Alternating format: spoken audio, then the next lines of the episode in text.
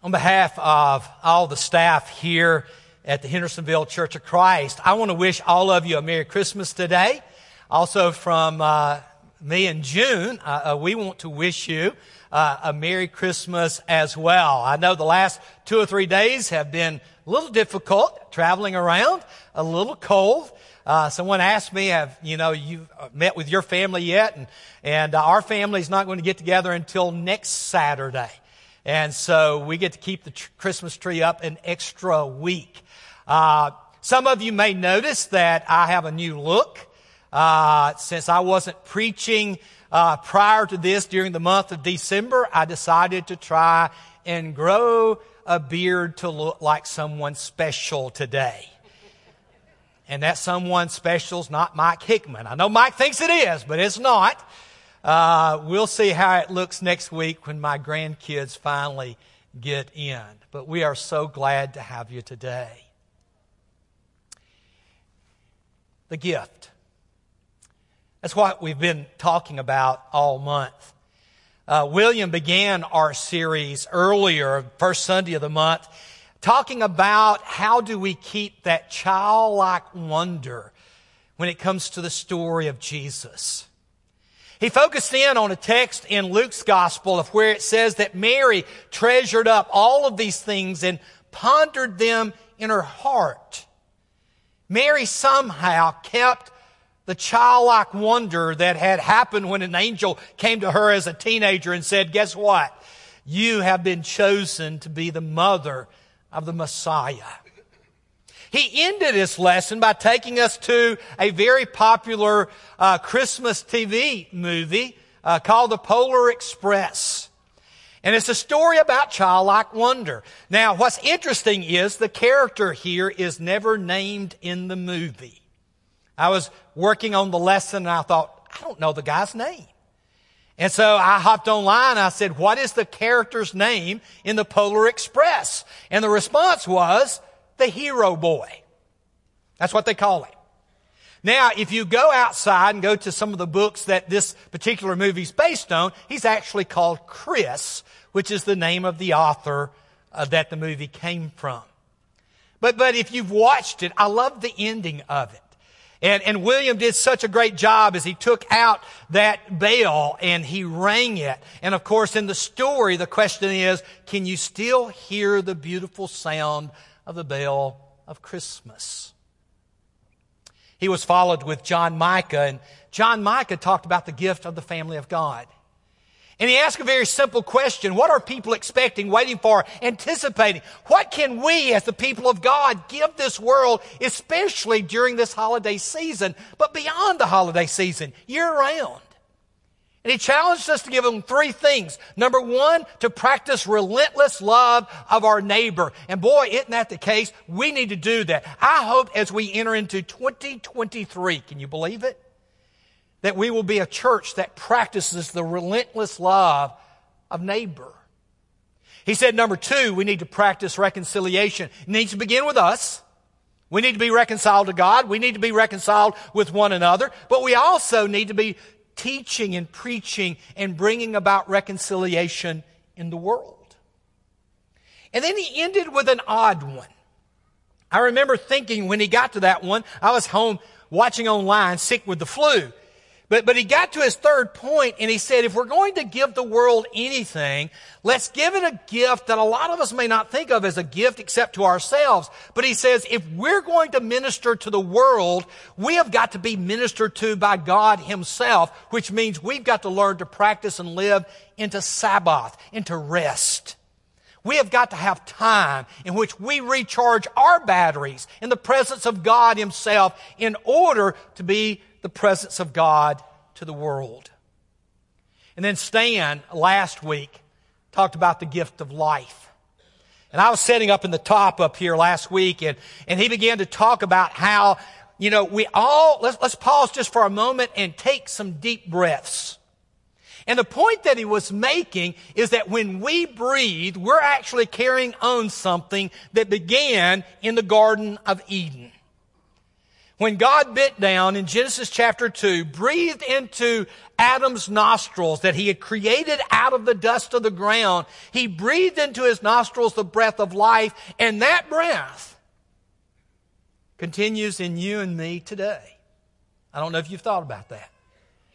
But I mean, the fact that we take a breath, where did our breath come from? Our breath came from the fact that our mothers in the womb breathed for us. And as soon as we're born, we continue that breath. A breath that God first breathed in the very beginning and is still going on today. He went on to talk about the fact that the reason breath is so important is because the lifeblood in us it, it needs that breath. It needs that oxygen. It takes it to all the major organs of the body. And he talked about how that, you know, life is in the blood, but it's in the blood because it's the blood that takes the life breath throughout our bodies. And then Stan threw up a heartbeat. And I mean, it was just beating across the screen, beating across the screen, beating across the screen. And then all at once, stopped. And Stan talked about the fact that, you know what, we only have a certain amount of time up here on the stage as a clock. Clock he used as an illustration, saying, What are you going to use with the time God gives you? How are you going to use that precious gift of life that He's given? And the answer that he gave, I thought was beautiful. He says, Let our heartbeat be the heartbeat of the love of God. I want to go back to a text that Mark Choppa read last week. Stan used it to kind of set up his lesson, but it's a beautiful setup for what I want to talk about today. Tony's already done a beautiful job in communion, kind of setting that up. But in Ephesians chapter 2 verse 1, Paul says this, as for you, you were dead. And the point being is that when that life breath ends, when the heartbeat stops, we are physically dead. But here he's talking about spiritual death, dead in your transgressions and sin. But you go down three verses and that love of God, that, that last picture we saw from last week's lesson, that love of God that God has that's so rich in mercy has made us alive with Christ. And that beautiful phrase there at the end, it is by grace you have been saved. Now, the word I want to focus on today is that word saved. Like I said, a few moments ago, Tony emphasized that a lot. All the way through his communion talk, he goes back to Luke chapter 2 and talked about the importance of the word saved, salvation, what God has given to us through Jesus. Now, here's what's fascinating about that. You go back to Luke, and you just start in Luke 1. And what's fascinating is how the Holy Spirit is constantly bringing us back to either this word or a form of it. It's quite astonishing. You go back, for instance, and, and this is all about us having life, eternal life, the ultimate gift of God. And so, uh, let me just ask a question. I got ahead of myself just for a second. What do you want for Christmas? You remember answering that question throughout your life? I mean, when you were a kid, how did you answer the question, What do you want for Christmas? And my guess was you answered it with a Sears Christmas book that had come in the mail. If not Sears, now Target or Walmart. We were up in Ohio just uh, about a month ago, and June was sitting on the couch, and on one side was our grandson Grant, on the other side was our grandson Garrett, and, and they had the Target toy book. And they had already gone through it with highlighters. Okay? They'd gone through, and June is looking, and every page, guess what? Had something highlighted. I want this, I want this, I want this, I want this, I want this, I want this. I mean, they're just going through showing Gigi all the things they wanted for Christmas. Now, what's fascinating is how that changes. You remember when you went off to college, or maybe just went off to start work after high school? And your parents would say, What do you want for Christmas? Aunt and uncles, grandparents, what do you want for Christmas? And my answer was always this I want something green. Right? Because when you're struggling to pay your bills in college, green is what you want more than anything else. So as long as it's green, it's good. And oftentimes that's exactly what we would get. But then we get older. And when we get older, that question becomes more difficult to answer. I mean, one of my sons called me up just the other day and he said, Dad, what do you and mom want for Christmas? And asking us what we want for Christmas is kind of like asking where we're going to eat after church on Sunday morning. Y'all ever have that problem? Where are we going to eat today? You know, church is over. Where are we going to eat? I don't know. I don't know. I don't care. I don't care. I've always thought if someone opened up a restaurant named I don't know or I don't care, they could make a fortune. Everybody wants to eat there, right? And that's really kind of the way we are when it comes to Christmas presents as we get older. My response is this, son, if mom and I want it, guess what? We've already got it you say. Now, let me rephrase the question, and then we'll look at Luke chapter 1. What if the question is not, What do you want for Christmas? What if the question is instead, What do you need for Christmas? Would that change your answer? Luke chapter 1. Zechariah is an old priest. He's married to Elizabeth. They're both from the tribe of Levi. They're from the family of Aaron. Uh, he serves at the temple, and, and one day he's at the temple. He's been chosen by Lot to go in and burn incense. And so he's over by the curtain that leads into the Holy of Holies. He's burning incense to the Lord when all at once something appears next to him. It's an angel. And it absolutely scares the daylights out of him, as it always does in the Bible. The angel says to him, it's Gabriel, he says, listen, he says, I, have got some great news for you. Your wife Elizabeth is going to conceive. She's going to bring forth a son, and you are to give him the name John. Zechariah, of course, knows he's old, she's old. This is Abraham and Sarah all over again. And so his question is this How can I know for sure what you're telling me is going to happen? I mean, we're pretty old. And Gabriel says, because you've doubted, God's still going to fulfill his promise. But because you doubted, you're not going to be able to speak until the child is born. And of course, Zachariah comes out. he's making hand motions. He can't talk. Before long, Mary comes down and she's there during a period of the pregnancy. And, and finally, John is born. And the question, of course, is what is his name? And the family comes together and they're going to name him after Zechariah. And, and Elizabeth says, no, his name is John. And, and of course, you see the respect that women had at that point. Everybody says, oh, ask Zachariah what he wants to name him. And Zachariah takes out a, a writing pad and he writes down his name is John. And with that, his tongue is all at once open. He can talk. And he begins to praise God. Look at what he says. Praise be to the Lord, the God of Israel. Why? Because he has come to his people and redeemed them. And then notice the language there. He's raised up a horn of salvation. Going back to the text there in Ephesians chapter 2. A horn of salvation for us in the house of his servant David, as he said through his holy prophet so long ago. Salvation, brings it again from our enemies and, the hand, and from the hand of all who hate us. Salvation. Interesting thing for him to bring up. Then you skip over to Luke chapter 2 to the text that Tony read a few moments ago. I mean, Mary and Joseph, they come down to Bethlehem. It comes time for Jesus to be delivered. There's no room, of course, anywhere in Bethlehem. They're in a stable. Jesus is born. He's, he's wrapped and placed in a feeding trough. And out on the hillside, are shepherds keeping their sheep. I've been to Bethlehem. Very hilly. I mean, the hills are rugged there. And boy, this is a beautiful picture of what they would have looked like. And so here's the shepherds, and they're keeping watch over their sheep at night. And all at once, the glory of the Lord shines all around them. And, and, I don't know if the angel is Gabriel or a different angel who speaks, but an angel speaks to them the very words that Tony read just a few moments ago. Do not be afraid. I bring you good news that will cause great joy for all the people.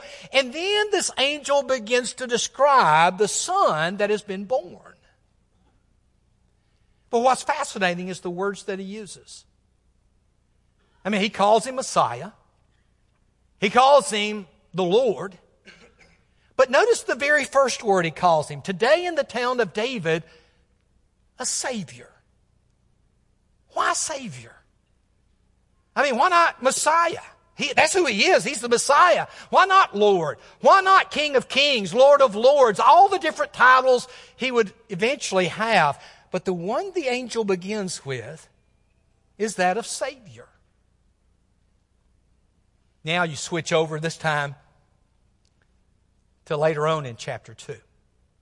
Mary and Joseph leave Bethlehem to go up to Jerusalem because every firstborn son has to be redeemed. And so they go up to make the appropriate offerings there in the temple. And as they go in the temple, they meet two fascinating people. One is an old prophetess named Anna. Anna's 84 years old. And she comes up and she begins to tell everyone who, who's been waiting for the consolation of Israel, here he is. Here he is. But it's an old man by the name of Simeon. That's most amazing in the story. Simeon comes up to them, and Simeon, for some reason, and I don't even know why, I think sometimes we read the text so fast, we don't even pause to think about it. But God had told Simeon, You will not die until you see the Lord's Messiah. I mean, what was it about this man? That God had said, You are so special, I'm going to allow you to see something that the rest of the world would just love to get a glimpse of. And of course, what he says is, You're going to see the Lord's Messiah. And he comes up to Mary and Joseph and takes the little baby in his arms, and then he begins to pray to God. And once again, look at the message. Sovereign Lord, as you've promised, you may now dismiss your servant in peace. Why? For my eyes have seen your salvation. I mean, horn of salvation, salvation, Savior, now your salvation. All of these words like a thread running through the storyline. But it's Mary and Joseph that it gets the most interesting when it comes to this word saved, which of course leads to life.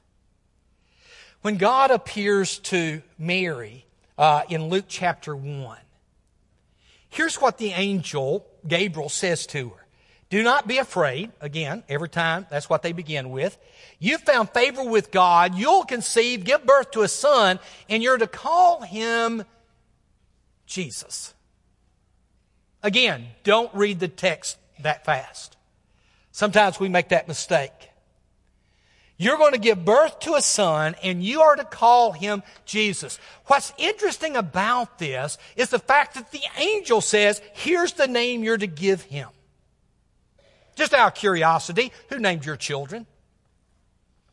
I mean, did you let the doctor do it? What about the nurse who, who helped the doctor? I mean, who do we, who do we get to name our children? Jen and I have two sons. What did we do? Just kind of open a book, stick our finger in, and say, there's the name? No. We as parents, we think. We, we talk, we reflect, we look through books. We're trying to figure out what is the name we're going to give our son or our daughter. Now, we've got two sons. June and I had always said if we had two daughters, the first one's name would be April and the second would be May. Since I'm married to June. I hope y'all see the point. And y'all are thinking, now we know why God didn't give you daughters. That's exactly right. But when it came to boys, the first son, I wanted to name after me. Now I know some of you thinking, no, you didn't. Not Les, Leslie. My, my, my first name is Leslie. And I would never put that on a, on a son. But instead, my middle name is Scott. And so we began with Scott. We're going to name him Scott. We've got to get a name to go with Scott. And so we start going through all the names in the book. You know, David Scott. Oh, that's not too bad. You know, that'd be a Brett Scott. Yeah, that's Blake Scott. I mean, you know, we finally got to Robert Scott and we thought, that's it. And so our oldest son is Rob. All because we wanted to give him my middle name. Our youngest son, we wanted to give him a Bible name. And we settled with the name Andrew. And so we began to do the same thing. What goes with Andrew? And I'd throw out a name, and June would go, "Oh no, no, no, no! I, there's a kid at church named that. I don't, I don't want to, you know, you know how that works." You know, my cousin was named that. I, I, don't want to name him that, you know. And we finally came to Kyle Andrew and we said, oh, that sounds good. Now, what's interesting is both of our boys, we begin with their middle names, but call them by their first names. But we did that. My mom and dad didn't do it. June's mom and dad didn't do it. I didn't allow the doctor to do it, and you probably didn't either. And yet here, the angel says, he'll be called Jesus. And if you're not careful, you think, wow, Mary and Joseph weren't allowed to name their son. No, Joseph wasn't, but the real father was. You see, this name came from God Himself. And what's fascinating is that when you turn over to Matthew's account, you get the exact same message. We don't know if this is Gabriel. The text doesn't tell us. It very likely is. But he comes to Matthew in a dream. Joseph, son of David, do not be afraid to take Mary home as your wife, because what is conceived in her is from the Holy Spirit. God has overshadowed her. The Spirit of God has come upon her. She'll give birth to a son, and you are to give him the name Jesus. Same name. Given first to Mary months earlier, and now to Joseph right before he's born. Why? Why the name Jesus? And what's fascinating is that he tells us. The angel says to Joseph, because he will save his people. I, I, love that language. He will save his people. You see, in the Greek, the name is Iesous. They don't have a J in Greek. You didn't have a J in ancient Hebrew. J is an English letter. And, and so in Greek, it's Iesous. That, that I and E gets a he sound. Now, Jesus comes from either the Hebrew or the Aramaic word, and there's two names possibly here. One is Yeshua or Yehoshua. And, and we don't know exactly which one Jesus was called, uh, because both of them are translated in Greek as Jesus. And both of them mean basically the same thing. Uh, Yeshua means salvation, and Yehoshua means the Lord saves. Either way, once again, the theme is salvation. Salvation from what? And that's what the text tells us. Salvation from what? Salvation from their sins. Because let's be honest, it's our sins that's messed everything up. It's my sins that mess everything up in my life. You probably say the same thing in your life. It's my sins that unfortunately mess up some things in June's life and some things in my kids' life. I mean, sin has this pervasive power to mess up things at the office, to mess up things at work, to mess up things in our homes, in our churches. And what's the hope for the world? To find salvation from that sin in one named Jesus. John 3:16. John takes that concept of salvation and embeds it in a word. You know, John begins with these words. In the beginning was the Word, and the Word was with God, and the Word was God. All things were made by Him, and without Him nothing was made that has been made. In Him was life Stan talked last week about the gift of bios, physical life. But he pointed us at the end that there's a better life than that. John uses a different word, not bios, we get the word biology from it, from zoe. And it is Zoe that we have in the golden text of the Bible. For God so loved the world that he gave his one and only, O King James, his only begotten, that whoever believes in him should not perish, should not die, should not come to an end, but have eternal Zoe, eternal life. And so, let me begin or end the sermon where I began with a question. What does God want from you for Christmas? You see, we always ask, you know, what, what do our kids want? What do our grandkids want? What do, you know, our, our, our siblings want? What do our parents want? We ask everyone in the world except the one who's most important to ask, and that was that is, what does God want? And the answer to that question is simple. He wants you to put your faith in the one gift that changed the world. You know, we've been putting some gifts up here, and I want to put the last one up. And it's simply a name. Starts with J E S U S. Jesus. And if there's anything that God wants from you for Christmas, it is for you to put your faith, your hope, give your life to the one who can save you from your sins. And that one is Jesus. And so today, if you have a need, why not give your life? Give God the ultimate gift you could give Him this, this very day, which is the gift of your love, your commitment, your dedication to His Son, who He named Jesus. If we can help you, come right now. Let's together we stand and sing.